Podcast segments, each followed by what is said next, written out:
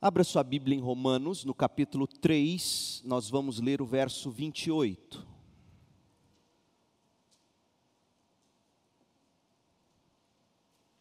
Romanos três, verso vinte e oito. Hoje à noite eu quero pensar com você sobre somente a fé.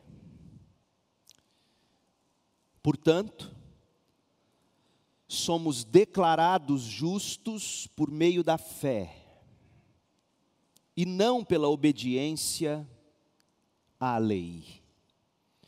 Portanto, nós somos declarados justos por meio da fé, e não pela obediência à lei. Que fé tem o povo brasileiro?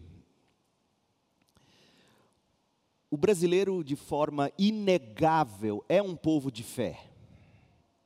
noventa e nove por cento de todos nós diz ter fé.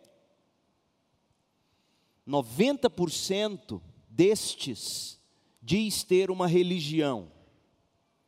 Para você ter uma ideia, a revista Gente, do Grupo Globo, em maio deste ano, apontou que cento e quarenta e seis milhões dos da nossa pátria afirmam ter uma religião. Desse modo, hoje as religiões brasileiras, ou as religiões dos brasileiros, se dividem da seguinte forma, dados atualizados. cinquenta e dois por cento se diz católico no Brasil. trinta e um por cento se diz evangélico. dez por cento se diz sem religião. três por cento se diz espírita. dois por cento se enquadra em outros grupos, e um por cento se diz de matiz religiosa afro-brasileira. Em Goiânia, na nossa cidade, por exemplo, trinta e oito por cento se declara católico, trinta e quatro por cento dos goianos ou dos goianienses se declara evangélico. trinta e quatro por cento. Entre os trinta e quatro por cento de evangélicos em Goiânia, isso dá um número aproximado de seiscentos e noventa e três mil evangélicos declarados em Goiânia. Entre estes, cinquenta e sete por cento é pentecostal, doze por cento é neopentecostal. nove por cento é protestante. Quem são os protestantes? São aqueles de fé histórica ou tradicional, são os batistas, são os presbiterianos, são os metodistas e outros. cinco por cento é adventista ou testemunha de Jeová. dezessete por cento estão em outros grupos. Sobre esse emaranhado de diferentes é, matrizes evangélicas, a revista Gente, que eu citei, estou citando, ela declarou o seguinte, abre aspas, a religião evangélica se caracteriza por um complexo, ou por uma complexa ramificação de igrejas, templos e pastores. Agora ouça. Com diferentes práticas, preste atenção, e diferentes leituras do Evangelho. É a leitura que eles fazem dos evangélicos. E eles estão corretos, diga-se de passagem. Porque há sim entre nós diversas leituras do Evangelho. E por isso nós temos dito nesta série, nós precisamos retomar os pilares da Reforma Protestante. E a matéria diz, é importante compreender a religião evangélica, suas diferentes denominações e contexto local.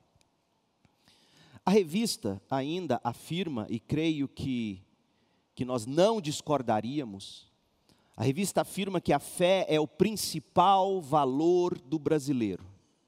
E por que é assim? Eu quero que vocês ouçam.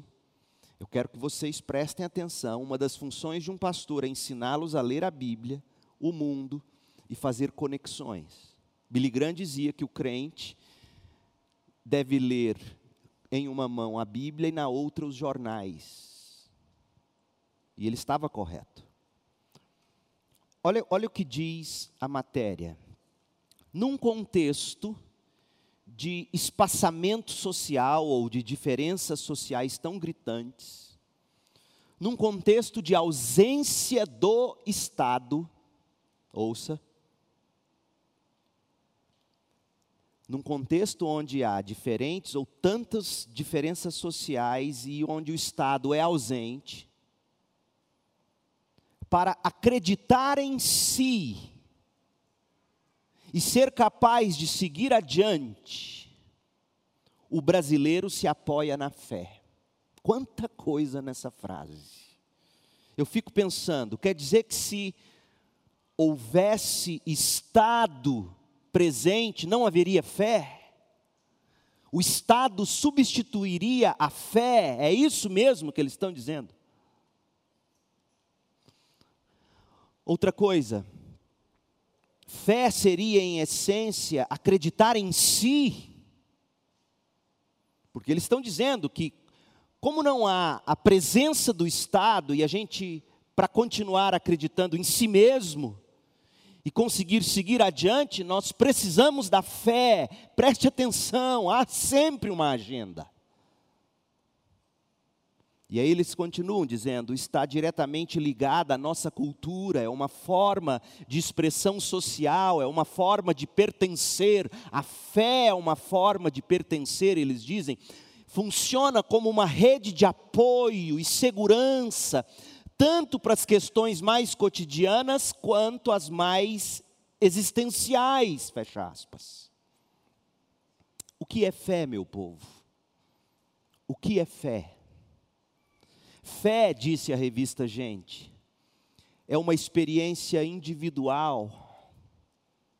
A fé atua como uma força positiva. A fé transcende a materialidade. A fé, ouça, é refúgio emocional.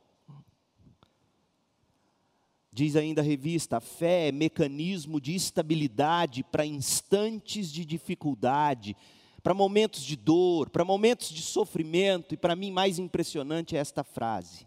A fé é a tendência constante do ser humano de confiar. Fecha aspas. Essa confusão a respeito do significado de fé não é uma tragédia que acometeu apenas a nossa sociedade ao redor ou o Grupo Globo. Não, não vamos nos apressar para condenar a cultura e as mídias ou televisões da nossa nação. Porque essa tragédia, ela atingiu também em cheio a todos nós evangélicos. Os evangélicos não sabem o que é fé. Fé, somente a fé. Digam-me, que igreja evangélica negaria que tudo é somente pela fé? Nenhuma. Assim afirmam, no entanto, sem saber o que é fé, biblicamente falando. Ou não crendo, de fato, que é somente pela fé. Quer ver uma coisa? Uma igreja que afirma que é pela fé somente, pela graça somente, em Cristo somente. Uma igreja que afirma isso, que o ser humano é, é revivido e salvo em Cristo, posto que nós estamos perdidos em nosso pecado ou nosso estado natural, e que também é pela graça somente, em Cristo somente, recebimento pela fé somente em Deus. Somente assim Deus se volta cem por cento para o pecador, tornando o pecador justo, justificando o pecador. Ora, uma igreja que afirma essas coisas, gente, e a igreja evangélica brasileira diz afirmar, uma igreja que afirma essas coisas não pode achar que algum sistema litúrgico, seja ele tradicional ou seja lá o que for, não pode acreditar que um sistema litúrgico ou mágico, ou alguma manifestação supersticiosa possa de fato conferir salvação. Se é pela fé somente, então é somente pela fé, mas na prática não é isso que se vê nas igrejas por aí. É bem verdade que a fé é consequente, ou seja, a fé é fruto da graça. É resultado da graça que nos faz nascer de novo. E isso nos faz agir com fé. Mas também é verdade que só é pela fé, porque é somente pela graça. Não é pela fé na fé, mas somente pela fé em Cristo somente. Possibilitada a fé, possibilitada somente pela graça. A graça de Deus nos faz nascer de novo. Coloca em nós fé em Cristo somente. A igreja evangélica brasileira comete pelo menos dois erros crassos no que diz respeito à fé. De um lado, a alma ainda católica romana do brasileiro faz o brasileiro acreditar que a salvação é por algum tipo de obra. Por exemplo, alguns evangélicos acreditam que a salvação é em Cristo somente, pela fé somente, mas você precisa vestir de um determinado jeito, usos e costumes. Acredita em Cristo somente, pela fé somente, mas segue um tradicionalismo cego. Cumprimento de regras institucionais ou morais. Há quem creia que você não tem como ser salvo se você não participar de campanhas. Há quem creia que você não pode ser salvo se você não pagar de alguma forma um alto preço de consagração.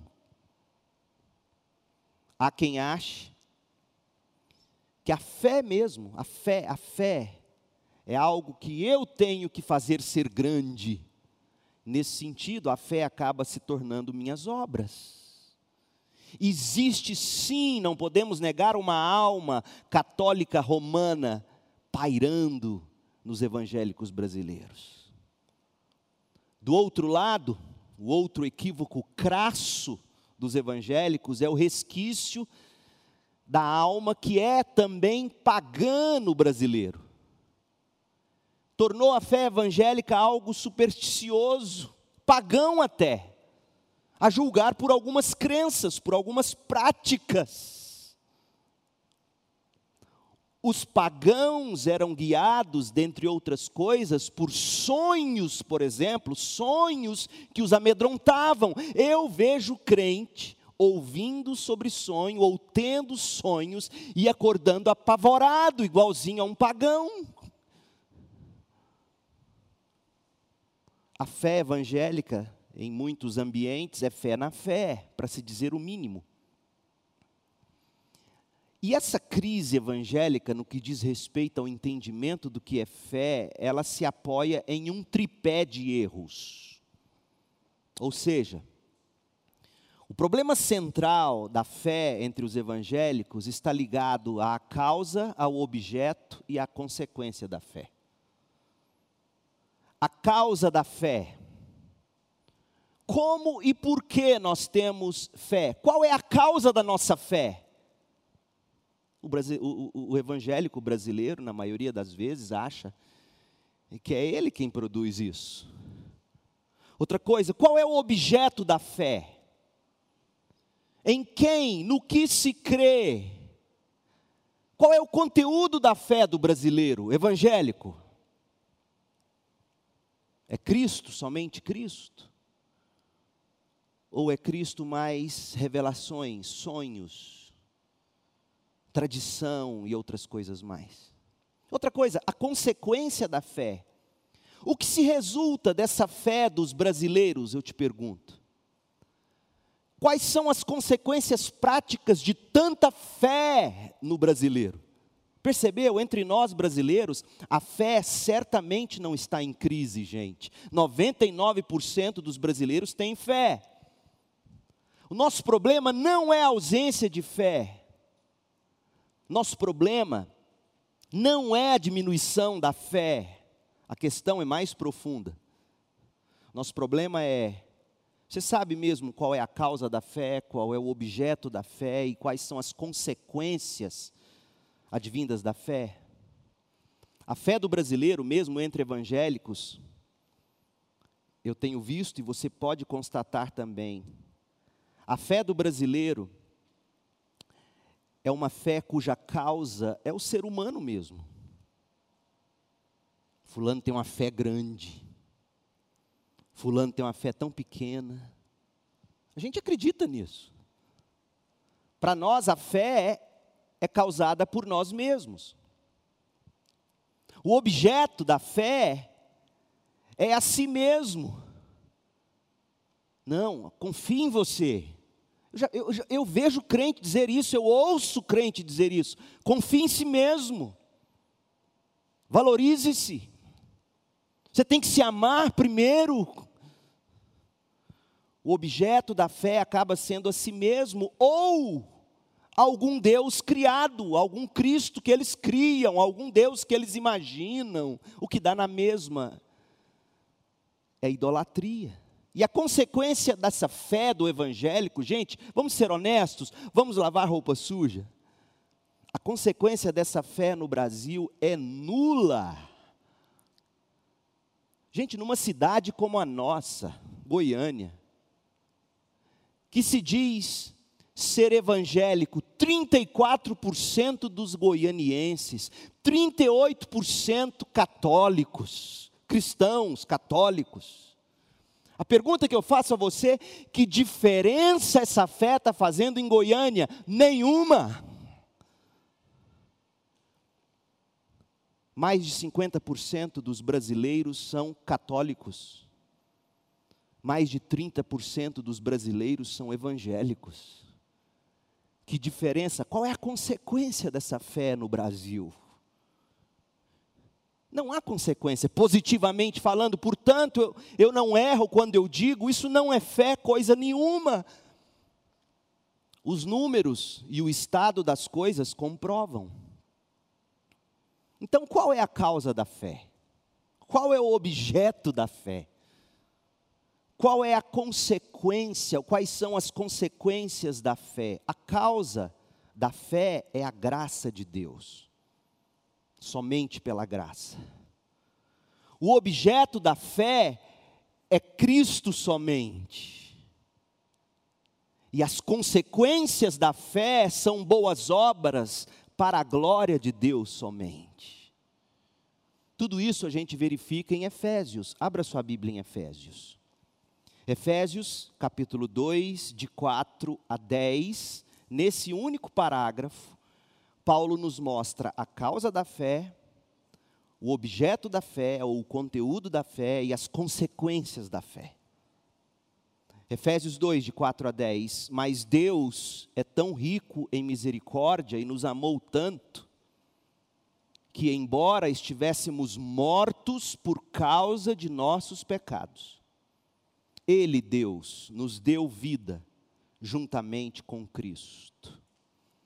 É pela graça que vocês são salvos.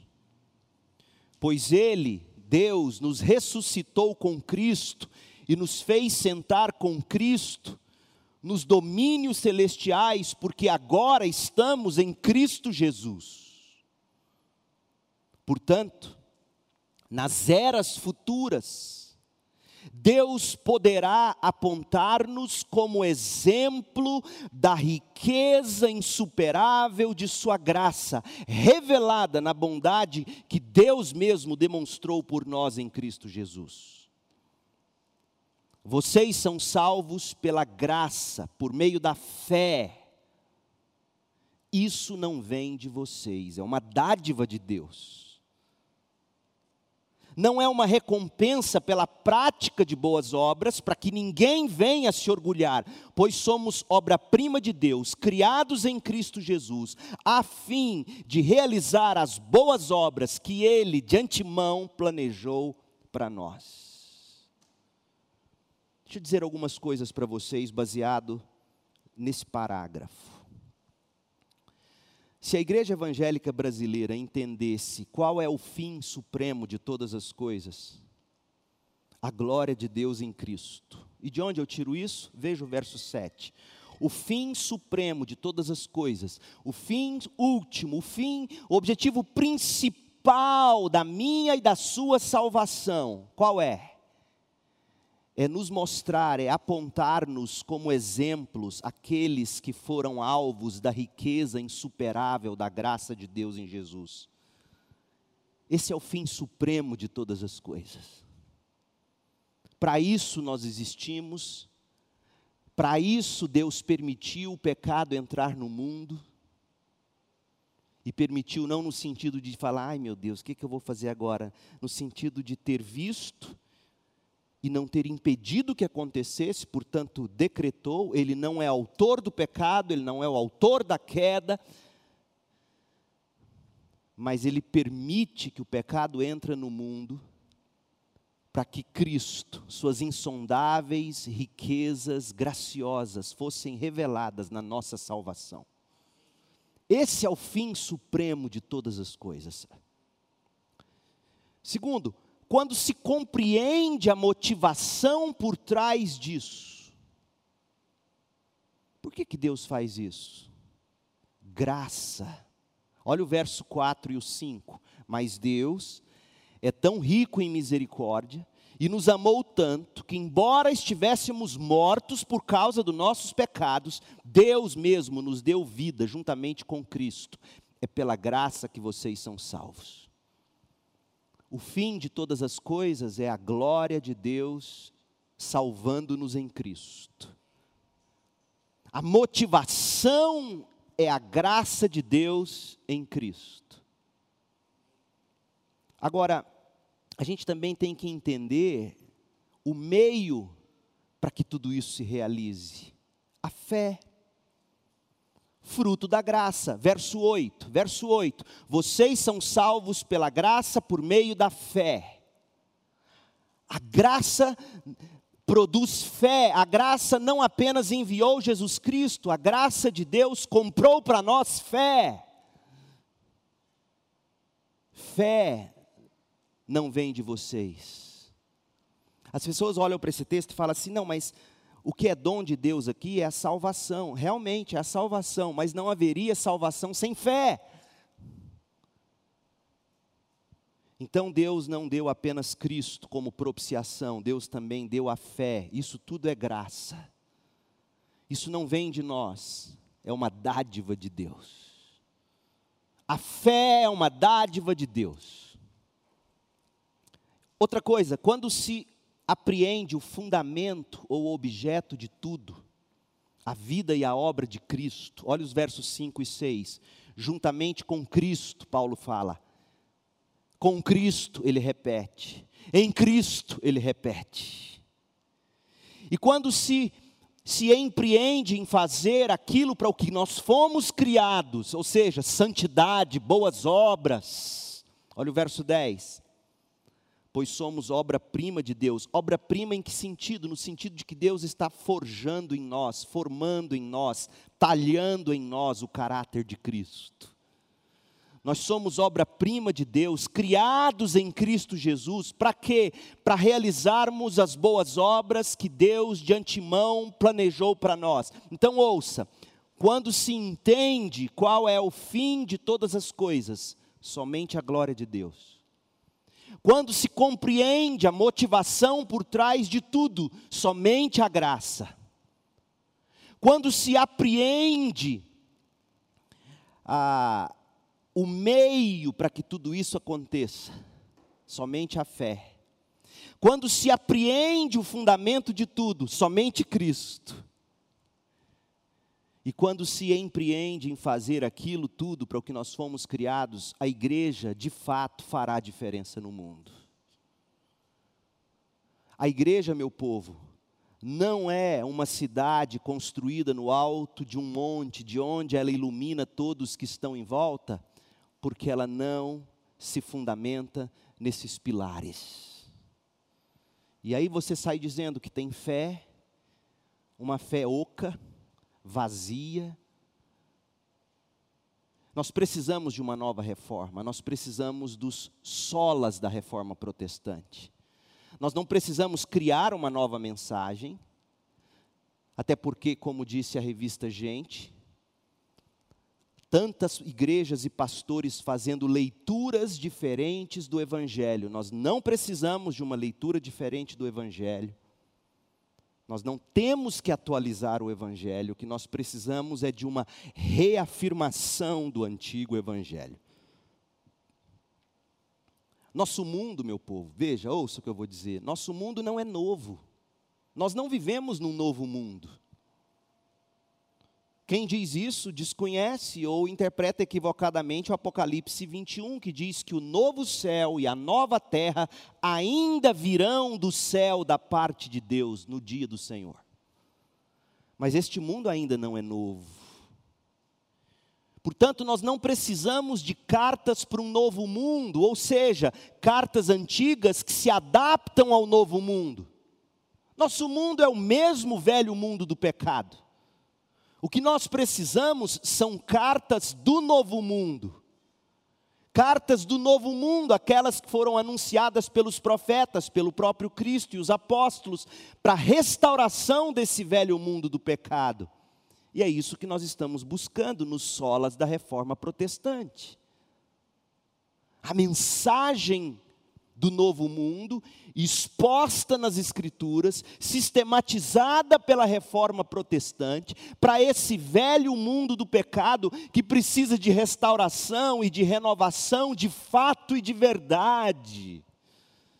Meu povo, o Evangelho, tal como nós o recebemos dos apóstolos, é o que verdadeiramente resolve os nossos principais problemas. Quais sejam? Nós precisamos nascer de novo espiritualmente, porque nós não temos apetite de forma natural, naturalmente nós não temos apetite por Deus. E nós precisamos que Deus se volte cem por cento para nós, para sempre, porque no nosso estado natural já pesa sobre nós a justa condenação. E toda essa solução para os nossos problemas principais virá pela graça somente, em Cristo somente, por recebimento em fé somente, de forma que todas as coisas rendam, em última instância, glória somente a Deus. E a Bíblia? A Bíblia é a nossa única autoridade, a autoridade final e decisiva para discernir, ensinar e defender as verdades do Evangelho.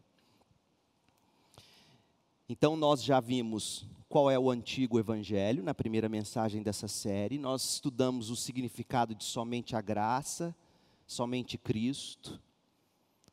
Agora vamos tentar aprender um pouco sobre somente a fé. Mas antes de buscarmos o significado de somente a fé, eu quero que você junto comigo entenda o que é fé. O que é fé? A Bíblia responde em Hebreus onze, abra sua Bíblia em Hebreus onze, nós vamos, deixa sua Bíblia aberta em Hebreus onze, seus olhos atentos, nesse momento faria muito bem se você tivesse uma Bíblia de papel, para você fazer conexões e, e enxergar de fato. O que é fé? Para que existe a fé? Qual é o objetivo de Deus ao, pela graça, nos dar fé? Para que, que nós temos fé, gente? E o que é fé? Eu vou ler o que diz a N V T, Hebreus onze, verso um. A fé mostra a realidade daquilo que esperamos. Ela nos dá a convicção de coisas que não vemos. A Almeida, revista e atualizada, traz assim: ora, a fé é a certeza de coisas que se esperam, a convicção de fatos que se não veem. A Nova Versão Internacional traduziu assim: ora, a fé é a certeza daquilo que esperamos e a prova das coisas que não vemos. Portanto, biblicamente falando, fé, o que é fé? Duas coisas, olha aí para o versículo. Duas coisas, fé é uma mostra da realidade, ou uma certeza de coisas que esperamos. Primeira coisa, o que é fé? É uma certeza de coisas que esperamos. E ainda, é uma convicção de coisas que não enxergamos. O que é fé? É uma convicção de coisas que esperamos, primeira parte do verso um. É uma, perdão, é uma certeza de coisas que esperamos e uma convicção de coisas que não vemos. Agora olha aqui para mim. Cuidado, muito cuidado com essa definição assim isoladamente, esse recorte. Por quê? Pare e pense por um instante comigo. O que diferencia essa afirmação bíblica do poder do pensamento positivo? Percebe? Ouça, perceba de novo. Nós estamos aqui num, como se fosse uma classe de escola bíblica dominical. O meu papel como pastor é ensinar você a ler a Bíblia. Então ouça mais uma vez, de forma recortada, isolada, se isso não parece Lair Ribeiro, pensamento positivo, quarta dimensão, Paul Yonggi Cho. Fé é certeza de coisas que esperamos, convicção de coisas que não vemos. Que diferença há entre isso e pensamento positivo? Ou não há diferença? Outra coisa muito séria. Assim posto, apenas o recorte, Hebreus onze, um, ou seja, a fé é a certeza de coisas que esperamos que aconteçam, porque não é isso? Não é isso que está implícito? Certeza de coisas que esperamos. Esperamos como? Esperamos que aconteçam. Fé é a convicção de coisas que não vemos, mas que aconteceu ou vai acontecer. Então, note o seguinte, nu e cru como está, vamos ser honestos. Não se fica com a impressão de que fé é uma confiança cega diante de evidências contrárias. Eu não vejo, mas eu sei que vai acontecer. Sabe como? Ou ainda, sem qualificações para essa definição, não se pode concluir que fé é um salto no escuro, convicção de coisas que não vêm, aí você salta no escuro. Ora, gente, essa definição de fé em nada difere de uma fé pagã, de uma fé secular, e eu te digo, é a fé da maioria dos evangélicos. E não, eu, eu vou dizer mais, você não precisa de Deus para ter esse tipo de fé. De fé na fé, de fé no poder do pensamento positivo, de fé em si mesmo, fé como confiança cega diante de evidências contrárias, fé como um incompreensível salto no escuro. Esse tipo de fé, ainda que comum entre evangélicos, entre aspas, não precisa de Deus. Agora, se você acha que eu estou desconstruindo o texto bíblico, não, eu fiz o recorte para te dizer. Olha o quanto é perigoso você pegar só um versículo da Bíblia e se apoiar nele. Agora vamos ver esse versículo dentro do contexto dele, certo? Esse é o nosso papel. A gente não lê um versículo apenas recortando ele, tirando ele aqui. Porque se eu tirar só o verso um, qualquer ateu diz amém. Mas olha o contexto. Nós poderíamos voltar ainda mais, mas volte comigo apenas no verso trinta e dois de Hebreus dez, o capítulo antecedente. Leia comigo aí na Bíblia e veja do que se trata o tema para ele falar de fé. E eu quero que você entenda o seguinte, para que serve a fé, segundo a Bíblia? Verso trinta e dois. Hebreus dez, trinta e dois, lembrem-se dos primeiros dias, lembrem-se do primeiro amor, lembrem-se dos dias da conversão de vocês, lá no início. E lembrar o quê? Se você voltasse ainda mais lendo, lembrar de como vocês eram perseverantes, de, de como vocês eram firmes, de como vocês eram constantes na obra do Senhor. Lembrem-se dos primeiros dias, depois que vocês foram iluminados ou convertidos. Preste atenção nos verbos. Lembrem-se de quando vocês suportaram suportaram muita luta e muito sofrimento. Alguns de vocês foram expostos a insultos, a tribulações. Em outras ocasiões, fizeram-se, vocês foram solidários com os que foram maltratados.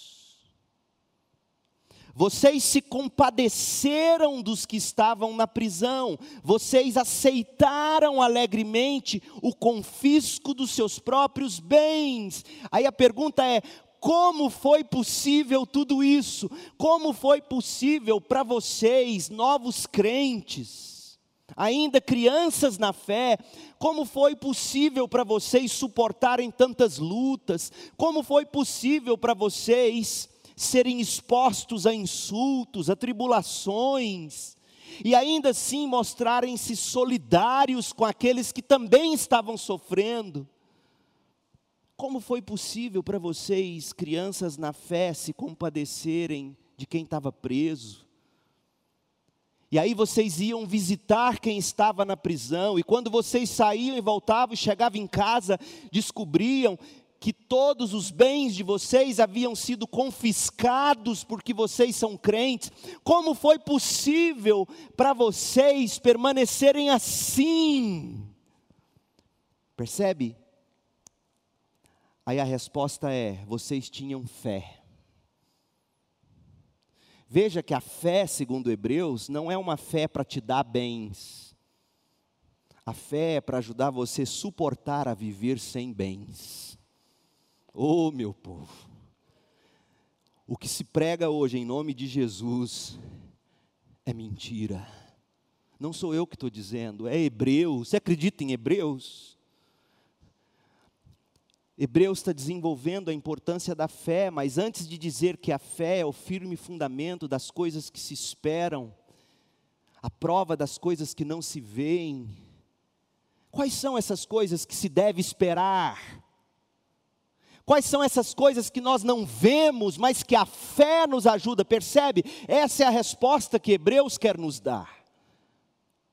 Como foi possível para vocês serem tão crentes? Aí eles vão responder, vocês tinham fé.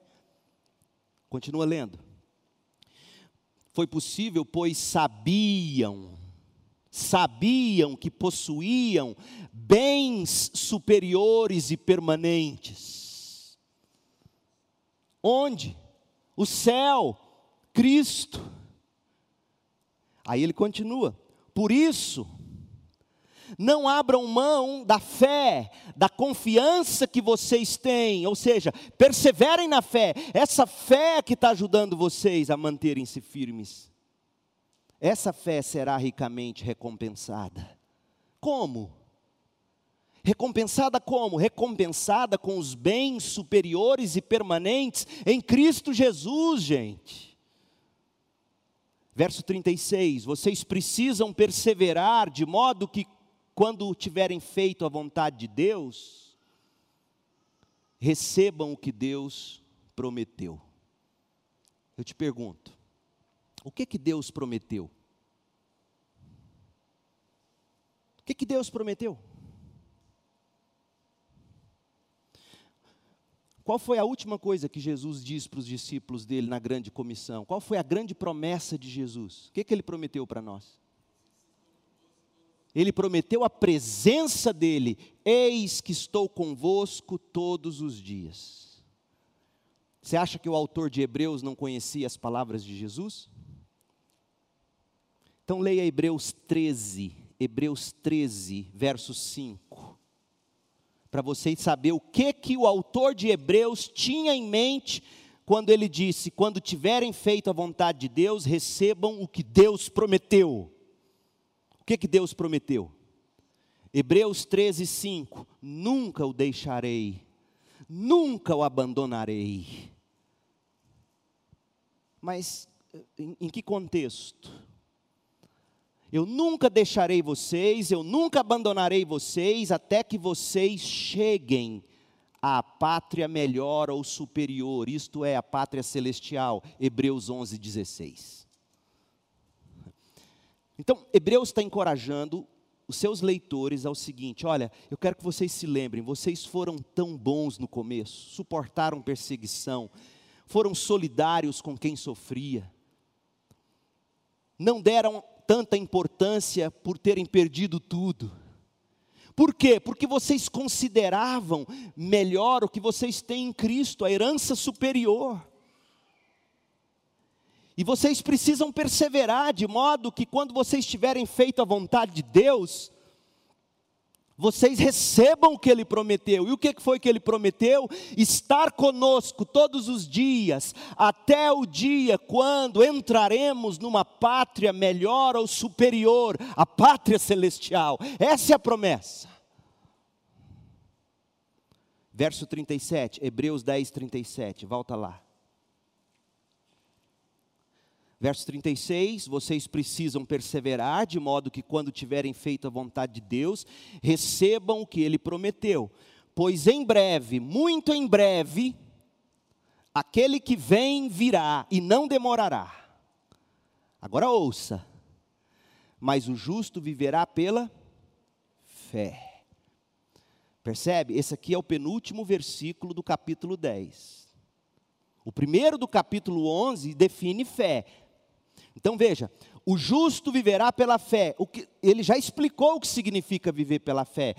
O que, que ele já disse até aqui? Ele disse, viver pela fé é viver confiando que por mais que você perca tudo aqui e sofra, você tem um bem maior no céu, Cristo. Isso é viver pela fé. Para isso serve a fé. Eu, eu, eu sei, há pregadores que usam isso aqui para dizer que fé são as coisas que Deus te prometeu dar nessa terra. Não é a mensagem do Evangelho. Fé é você superar o sofrimento. E se você não tiver fé, olha o que, que acontece com você. Verso trinta e oito. Mas o meu justo viverá pela fé, e se retroceder, eu não me agradarei dele. Nós, porém, não somos dos que retrocedem e são destruídos. Nós somos dos que creem, dos que têm fé e são salvos. O que é fé? Ouça, fé são as mãos que se estendem para receber o tesouro, Cristo. Fé são as correntes e a âncora que nos prendem para nós não naufragarmos no caminho até a pátria superior. Hebreus seis, dezenove, olha o que ele fala sobre fé. Vê se a fé não é a âncora que nos mantém aqui firmes para não naufragarmos. Olha o que diz Hebreus seis, dezenove, essa esperança, essa fé é uma âncora firme e confiável para a nossa alma. Ela nos conduz até o outro lado da cortina, para o santuário interior. Isso é fé. Nós precisamos da fé bíblica. E por que que nós precisamos da fé? Para nós não retrocedermos, para nós não sermos destruídos. Mas sabe o que transformaram, o que fizeram da fé? Fizeram da fé um meio de você ganhar os ídolos que te destroem. Hebreus treze, abra sua Bíblia em Hebreus treze, cinco. Quem não tem fé, quem não tem a fé bíblica, olha o que acontece com ele. Hebreus treze, de cinco a seis. Não amem o dinheiro, mas fizeram da fé um meio de ganhar dinheiro. Não amem o dinheiro, estejam satisfeitos com o que têm, e fazem da fé um meio de descontentamento, um meio de querer sempre mais. Não amem o dinheiro, estejam satisfeitos com o que têm. Aí vem a fé. Porque o que é melhor do que o dinheiro? O que, que é o, o, o que é melhor do que dinheiro, muito ou pouco? Hebreus responde, Deus disse, não o deixarei, jamais o abandonarei. Por isso, podemos dizer com toda a confiança: o Senhor é meu ajudador, portanto não temerei. O que me podem fazer os simples mortais? Gente, fé não é o meio para eu obter dinheiro e reputação, por exemplo. Fé é o antídoto contra o amor ao dinheiro e o temor do homem. Mas fizeram da fé um meio de ganhar o respeito dos outros, portanto viver escravo do temor do homem. Fizeram da fé uma maneira de você ganhar dinheiro, ou seja, aguar o seu ídolo. Dinheiro e temor do homem nos escraviza e nos mata. Então fé é aquilo pelo que o justo vive. Para não retroceder, para não deixar o amor do dinheiro arrasar com ele, para não deixar o temor do homem destruí-lo. Fé é para você ficar ancorado e chegar no céu. Para isso é fé. Esse é o propósito da fé bíblica. Mas me diga se a igreja evangélica brasileira não transformou a fé num meio de você ter uma empresa próspera. Ô meu povo, não é que Deus não prospere. Abraão era próspero, mas Paulo era pobre. E aí, Abraão tinha mais fé que Paulo? Porque você precisa de fé, tanto rico quanto pobre. Próspero ou pobre, sem fé você se afunda. Aí, a gente fez essa leitura do contexto. Agora volte em Hebreus onze e veja por que e como ele define fé. A fé mostra a realidade daquilo que esperamos. E o que é que a gente espera? Ser curado, ganhar mais dinheiro, prosperar? Não. O que, o que a gente espera segundo o contexto de Hebreus? Eu já mostrei. A gente espera a nova pátria, a pátria superior, melhor. A fé mostra a realidade do céu que nos aguarda. Meus olhos não enxergam isso. Mas a fé me diz: podem tirar tudo de mim. Bens, mulher, saúde, embora a vida vá, com nós Jesus está, e dar-nos-á seu reino. Lutero conhecia a mensagem de Hebreus. A fé mostra a realidade daquilo que esperamos. O que, que o crente deve esperar? O crente não deve esperar, em primeiro lugar, terminar o ensino médio e entrar numa faculdade. O crente tem que esperar, em primeiro lugar, sobreviver às paixões da juventude, sem se sucumbir no pecado, no amor ao dinheiro, no temor do homem, que é algo tão latente na alma de um adolescente. Como me veem, como me enxergam, eu tenho espinhas, eu sou bonita, e meu corpo, o temor do homem escraviza. E o, e o homem fica enxergando-se apenas diante do espelho. E isso nos faz naufragar. O que nós temos que esperar não é prosperidade, não é um curso de faculdade, não é um casamento.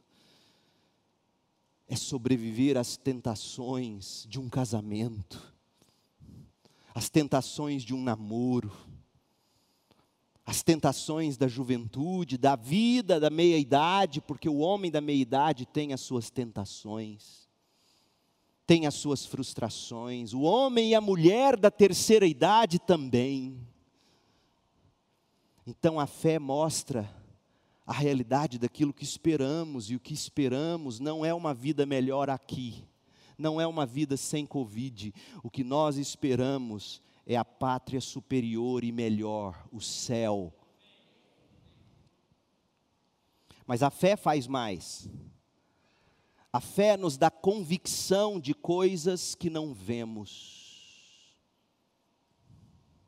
O que é que a gente não vê? O Senhor prometeu estar conosco, não prometeu? Você enxerga o Senhor na sua vida? Não, nem sempre. Tantas vezes você atravessa o vale do sofrimento, e qual é a grande sensação que você tem? O Senhor me abandonou. Mas Ele prometeu estar. Convicção das coisas que não se veem é convicção da presença do Senhor conosco. Ele prometeu, Ele está, mesmo que eu não o sinta, mesmo que eu não o ouça. Convicção das coisas que não vemos é a nossa realidade escondida em Cristo, Colossenses três, de um a quatro. Aí o autor de Hebreus, ele era um mestre de palavras. Aí os versos dois e três de Hebreus onze vão ilustrar as duas cláusulas do verso um. O verso dois ilustra a primeira parte do verso um e o verso três ilustra a segunda parte do verso um. O verso um, na primeira parte, diz que a fé mostra a realidade daquilo que esperamos. E aí o verso dois ilustra. O que, que é ver a realidade daquilo que esperamos? Verso dois, Hebreus onze, dois. Pela fé, pessoas em tempos passados obtiveram aprovação. Ou seja, eles não retrocederam, eles foram salvos. Eles não abandonaram a esperança de uma pátria superior. E o verso três, ilustrando a cláusula que diz, ele nos dá a convicção de coisa que não, não vemos. Aí o verso três, ele explica, pela fé, nós entendemos que todo o universo foi formado pela palavra de Deus. Assim, o que se vê originou-se daquilo que não se vê. Ou seja, assim como a palavra que não vemos criou o mundo que enxergamos, nós olhamos para o mundo e dizemos, foi Deus quem criou. Assim também, instruídos pela palavra, nós sabemos que o Senhor está conosco em toda e qualquer circunstância, tornando todas as coisas em bem para nos salvar e santificar. Assim como eu e você, ouça aqui agora, Salmo dezenove, os céus proclamam a glória de Deus. Como é que você sabe? A palavra de Deus diz que Deus criou todas as coisas. E quando você, iluminado pelo Espírito, olha para a criação, você enxerga as digitais de Deus. Isso é fé. Fé é você saber que tudo isso lindo que foi criado, foi Deus quem criou. Por quê? Primeiro, a Bíblia diz que foi. E quando você enxerga para isso, informado pela Bíblia, iluminado pelo Espírito, você diz, uau. Eu vejo as digitais do meu Criador. Mas Hebreus está dizendo que a fé nos dá convicção de coisa que não vemos, certo? Então imagine você, Deus prometeu estar com você, Deus prometeu tornar todas as coisas em bem. E aí de repente, você sofre com uma enfermidade, você enxerga ela e olha para ela e a sua tentação é não enxergar as digitais de Deus. É não ver que Deus está transformando o mal em bem, é não ver que Deus está com você, é não ver que Deus está trabalhando todas as coisas para te levar para o céu através daquele sofrimento. Então a fé te dá convicção daquilo que você não enxerga, ou seja, Deus está comigo, tornando tudo para o meu bem, para a glória dEle. Esse é o motivo da fé. As pessoas me perguntam, pastor, qual Bíblia de estudos eu devo comprar? A melhor Bíblia de estudos hoje no nosso idioma é a Bíblia de estudos N A A, Nova Almeida atualizada. E sobre esse versículo, esse, esse trecho de Hebreus onze, de um a três, a N A A diz o seguinte, ao definir fé como certeza e convicção, o autor mostra que a fé bíblica não é uma vaga esperança fundamentada em ficção ou no pensamento positivo. Em vez disso, fé é uma firme confiança de que algo no futuro, algo que ainda não é visto, mas que foi prometido por Deus, realmente acontecerá, porque a vontade de Deus o efetuará, a nossa glorificação. Portanto, a fé bíblica não é uma confiança cega diante de evidências contrárias, nem um incompreensível salto no escuro. Antes, a fé bíblica é uma confiança segura no Deus eterno, que é todo-poderoso, infinitamente sábio e eternamente digno de confiança, o Deus que se revelou em sua palavra e na pessoa de Jesus Cristo, cujas promessas se mostraram verdadeiras de geração em geração, e que jamais abandonará os seus. Esta fé nas realidades invisíveis de Deus é enfatizada ao longo do capítulo onze de Hebreus. Tem proporcionado confiança e certeza a todos que recebem Cristo como seu Senhor e Salvador. John Piper, o bom velhinho, pregando em Hebreus onze, de um a três, ele concluiu o sermão dizendo o seguinte, sobre fé. Em resumo, a fé é uma espécie de degustação espiritual do que Deus prometeu, de modo que sentimos uma garantia profunda e substancial das coisas que esperamos. E a fé é uma espécie de visão espiritual das impressões digitais invisíveis de Deus nas coisas que Deus fez e faz. Pela fé nós obtemos o conhecimento do poder e da sabedoria de Deus para nos criar, e também pela qual conhecemos sua bondade e graça para nos salvar. Isso é fé, biblicamente falando. Fé são as nossas mãos do coração abertas para receber o grande tesouro, Cristo. Fé são as correntes e a âncora que nos mantém firmes para não naufragarmos nesse mundo que nos encanta com amor ao dinheiro, temor do homem. Fé é esse coração degustando desde já o que nos aguarda em Cristo Jesus. Isso é fé. Nós chegamos a um ponto tão absurdo da história da igreja cristã que, antes de falarmos de somente a fé, a gente precisa definir o que é fé.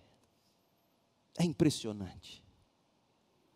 No próximo domingo, pela manhã, se Deus permitir, nós vamos aprofundar, e na segunda mensagem desta mensagem, na segunda parte, nós vamos ver o que é somente a fé. Mas hoje eu quero que você saia daqui com esta compreensão do que é a fé cristã e para que que Deus nos deu fé.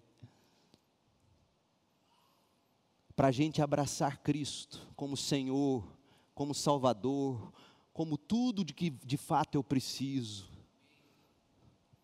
Cristo como a grande alegria do meu coração, Cristo como aquele que está comigo em toda e qualquer circunstância, Cristo aquele que sabe o que eu sofro, sabe o que eu passo, Cristo aquele que é a inspiração da minha alma. A fé é para isso, é para você abraçar Cristo, as promessas de Cristo para a vida eterna, para você cada vez mais deixar o amor ao dinheiro, deixar o medo de perder essa vida. Oh, meu povo, essa pandemia tem mostrado tanto crente com medo de morrer. Eu não estou dizendo que você deve ser irresponsável ou sem nenhum tipo de cuidado, mas nós temos que perder a vida nesse mundo para ganhá-la verdadeiramente. E a fé é isso. Não queira ouvir pregadores que te dizem que a graça e a fé e Cristo existem para te dar o melhor dessa terra e dessa vida. Não é a promessa de Jesus. A promessa é ter fé em Cristo para não retrocedermos. Então, adolescente, jovem, uma aplicação para você. Somente a fé significa você chegar diante de Deus hoje, antes de dormir, ajoelhar nos pés da sua cama e dizer: Jesus, me faça pela fé enxergar quem Tu és e me encantar mais com quem Tu és quando eu leio a Bíblia, do que com a possibilidade de ter uma vida próspera, um namoro, qualquer outra coisa. A fé é para isso. E na medida em que você vai se transformando à imagem de Cristo, Deus vai colocando você onde você deverá estar e vai te dando aquilo que você precisará ter para você desfrutar mais ainda de Cristo e repartir com as pessoas. Eu digo a você, corta o meu coração ouvir trechos e mensagens do que fizeram com a fé. Não é o que a Bíblia diz sobre o que deve ser fé. Que Deus tenha misericórdia de nós. Você na meia-idade, com as tentações de parar e olhar e dizer, o que, que eu fiz da minha vida? Não é essa a tentação de quem chega aos quarenta e tanto, aos cinquenta? O que, que eu fiz da minha vida? O que, que eu produzi? Somente a fé faz você olhar para Cristo e dizer, Senhor, eu tenho cinquenta e ainda amo Jesus, obrigado, é isso que importa.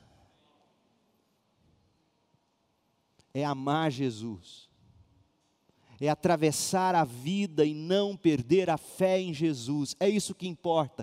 Você chegou à meia-idade e entra em crise, pregue para a sua alma e diga, ó oh, minha alma, nós não retrocedemos, nós ainda cremos em Jesus. Esse é o antídoto para a crise da meia-idade. Eu creio em Jesus, eu amo Jesus, Ele é minha maior alegria, ou tento fazer dEle minha maior alegria. É, essa é a grande questão. E na terceira idade, os medos, as fraquezas, os rancores. Olhe para Cristo. A fé é para você permanecer e não retroceder. Que Deus te abençoe com graça e encha o seu coração de fé em Cristo.